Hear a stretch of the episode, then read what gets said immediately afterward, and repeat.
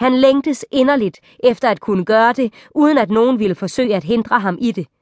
Han var bristefærdig og måtte anstrenge sig for ikke at bryde sammen, da Nicoles babystol voldte problemer. Det gjorde ikke sagen bedre, at hun stod lige ved siden af ham og pludrede. Han forstod på sin datters utålmodige stemme, at hun glædede sig til at skulle på eventyr med nogle andre end far og mor. Da han endelig havde ordnet stolen, maste hun sig forbi ham og hoppede selv op i den bagudvendte autostol og vinkede. Han spændte hendes sikkerhedssele og kyssede hende på panden. Hej Snut, vi ses snart, sagde han og lukkede bildøren. Da Erik bakkede bilen ud af den trange port, så Toppe, hvordan Johanna tørrede sine rødrandede øjne. Bilen forsvandt rundt om hjørnet, og han lukkede lågen efter sig og satte haspen på. Det blev en slags symbol på, hvordan han også lukkede dem ude.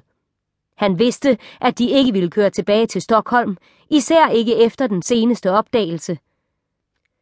Men det er alligevel bedst sådan her, tænkte han, og gik tilbage ind i huset. Det eneste han ville, var at være sammen med Agnes, og hvis han ikke kunne det, ville han være alene.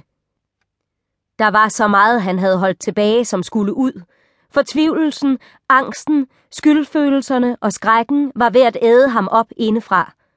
I køkkenet lå en kniv og blinkede på bordet, og for første gang i sit liv fik han den tanke at skære i sig selv. At straffe sig selv med et lille snit i armen. Men han beherskede sig og lagde sig i stedet for på sofaen for at tænke over, hvad der egentlig var sket. Billederne fra ulykkesaftenen var stadig uklare. Han bandede over, hvordan helvede han bare havde kunnet gå i seng, uden at kontrollere, om Agnes virkelig lå over hos Nicole.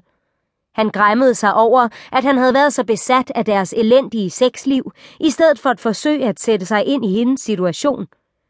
Han skævede igen over mod den brede køkkenkniv og tænkte, at han uden problemer ville kunne skære pikken af sig selv, hvis bare han fik sin kone tilbage.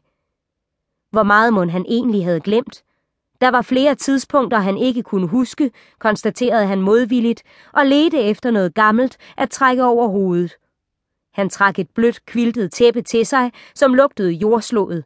Perfekt. Tilbage til lørdagen. Han kunne ikke huske det hele. Middag, øl, øl, øl, brandrøkken, en scene, nogen der sang falsk, fuldemandsgrinen, rejeskaller på gulvet, ikke falde, servitrice, ikke være nærgående, øl, grinen, ballade og... Eller var det en anden rækkefølge? Nej, han kunne ikke huske det. Det der ubehagelige menneske fra pressen havde måske ret, når han insinuerede, at Toppe kunne være gerningsmanden. Tænk, hvis det passede. Han så for sig, hvordan han holdt en kniv op mod Agnes hals. Skrækslagen rystede han det forfærdelige billede af sig. Journalister var modbydelige. Det ville ikke overraske ham, hvis han var blevet udskrevet som morder i avisen. Han havde ikke orket at undersøge det. Han kunne lige så godt lukke øjnene for al medieomtalen. Den ville næppe være til nogen hjælp. Han tænkte på, hvor mange mænd, der var blevet dømt på forhånd, når deres kone var forsvundet. Journalisten, som havde ringet ham op og snaget, skræmte ham pludselig. Jørgen Rosenlund. Han havde ikke kunnet undgå at lægge mærke til det navn før, især i morhistorier. Sikke et forbandet arbejde at ringe til dem, der allerede var helt nede og vende, og så stikke til deres angst. Det var helt vildt, at han åbenbart vidste, hvor mange penge Toppe havde brugt den aften.